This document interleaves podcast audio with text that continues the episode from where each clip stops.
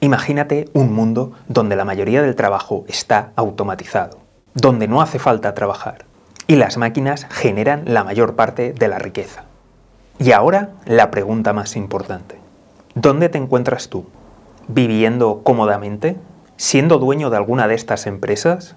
¿O a lo mejor te encuentras como la mayoría? Sin ser dueño o accionista de estas empresas y sin ni siquiera tener un trabajo. Bienvenidos a Distopía, el mundo del mañana.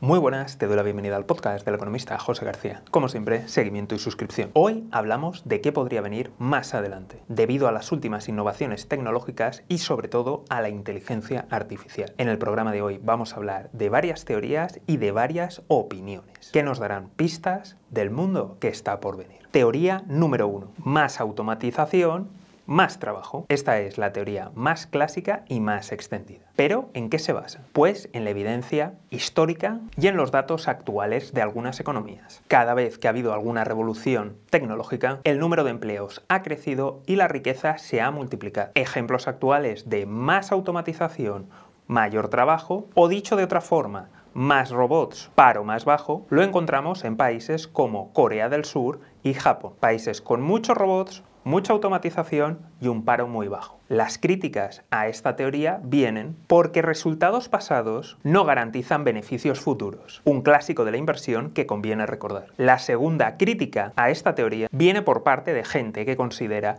que la inteligencia artificial no es un mero avance tecnológico y se trata de una disrupción total. Y por tanto, no podemos fiarnos de las series históricas. Teoría número 2, la menos conocida, pero en mi opinión, una de las más interesantes. La tecnología puede crear más puestos de trabajo y mayor riqueza, pero depende de decisiones empresariales y de decisiones políticas. Esto es algo que me parece sumamente importante, porque cuando salimos del mundo de la teoría económica y observamos la realidad, ¿cuántos empresarios hablan de libre mercado en público, mientras en privado aseguran que competir es solo para perdedores? ¿Cuántas empresas piden la menor intervención posible, mientras dedican millones en lobbies y en ejercer presión política para cambiar las leyes a su favor. Y a todo esto cabe recordar una realidad económica, fundamental y básica, y es ¿Qué hace la economía? La economía estudia cómo asignar recursos. Y esto es debido a que existen recursos limitados y deseos ilimitados. Pero ¿qué pasa si esos recursos dejan de ser limitados? ¿Qué pasa si hay recursos para todo y para todos. En un escenario así, muchas empresas y países que controlan esos recursos simple y llanamente pierden su poder. ¿No me crees? Veamos unos ejemplos. Imagínate por un momento que se descubre una fuente de energía limpia, barata y en abundancia. ¿Qué crees que pasaría con las empresas petroleras, gasísticas? ¿Qué crees que harían los países del Golfo? ¿Qué crees que pasaría incluso en países que controlan las energías renovables? ¿De verdad crees que simplemente se van a apartar a un lado? Teoría 3. Apocalipsis. Esta teoría considera a la inteligencia artificial algo tan disruptivo que independientemente de lo que se haga, independientemente de la regulación que se aplique, todo negocio que no se adapte, simple y llanamente dejará de ser viable. Y como consecuencia, una pequeña élite controlará la mayoría de empresas que producen la riqueza. Y solo una fracción de la población tendrá trabajo. Todo ello pondrá en riesgo la democracia y el mundo tal como lo conocemos. Sin duda, este es el peor escenario. Vamos ahora con algunas opiniones. La primera que te traigo viene de JP Morgan. Y es que según previsiones internas, consideran que la inteligencia artificial a largo plazo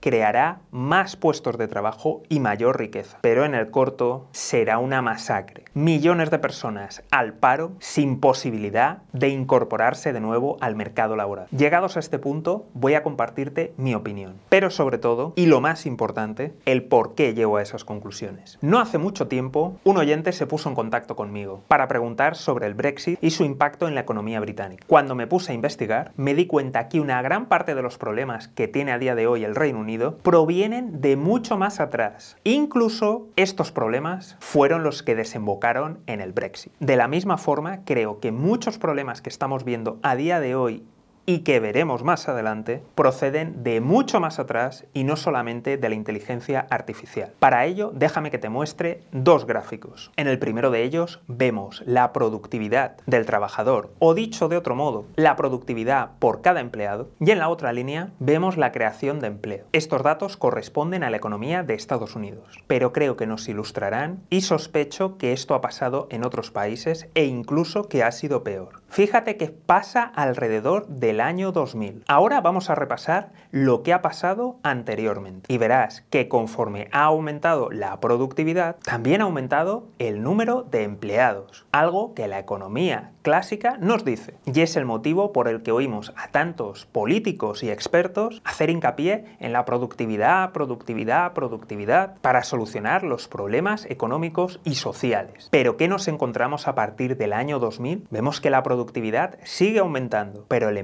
no la acompaña. Ahora te mostraré el gráfico 2 y en este podemos observar el peso de las remuneraciones a los trabajadores como porcentaje del PIB. Fíjate bien en cuál es la tendencia para ambos casos, tanto economías desarrolladas como economías emergentes. Si escuchas la prensa tradicional, habrás oído en muchas ocasiones cómo por culpa de la globalización algunos buenos empleos se han marchado del mundo desarrollado a economías emergentes donde los salarios son más bajos. Y esto explica en parte por qué en Occidente tenemos la sensación de que ha empeorado nuestra calidad de vida. Ahora te vuelvo a poner el gráfico. Fíjate bien, en ambos casos el peso de los salarios ha bajado. Así que con todo ello, creo que las herramientas de inteligencia artificial lo que van a producir es una aceleración de tendencias que ya comenzaron mucho más atrás. Tendencias como la ruptura entre productividad y creación de empleo y tendencias como la reducción en los salarios.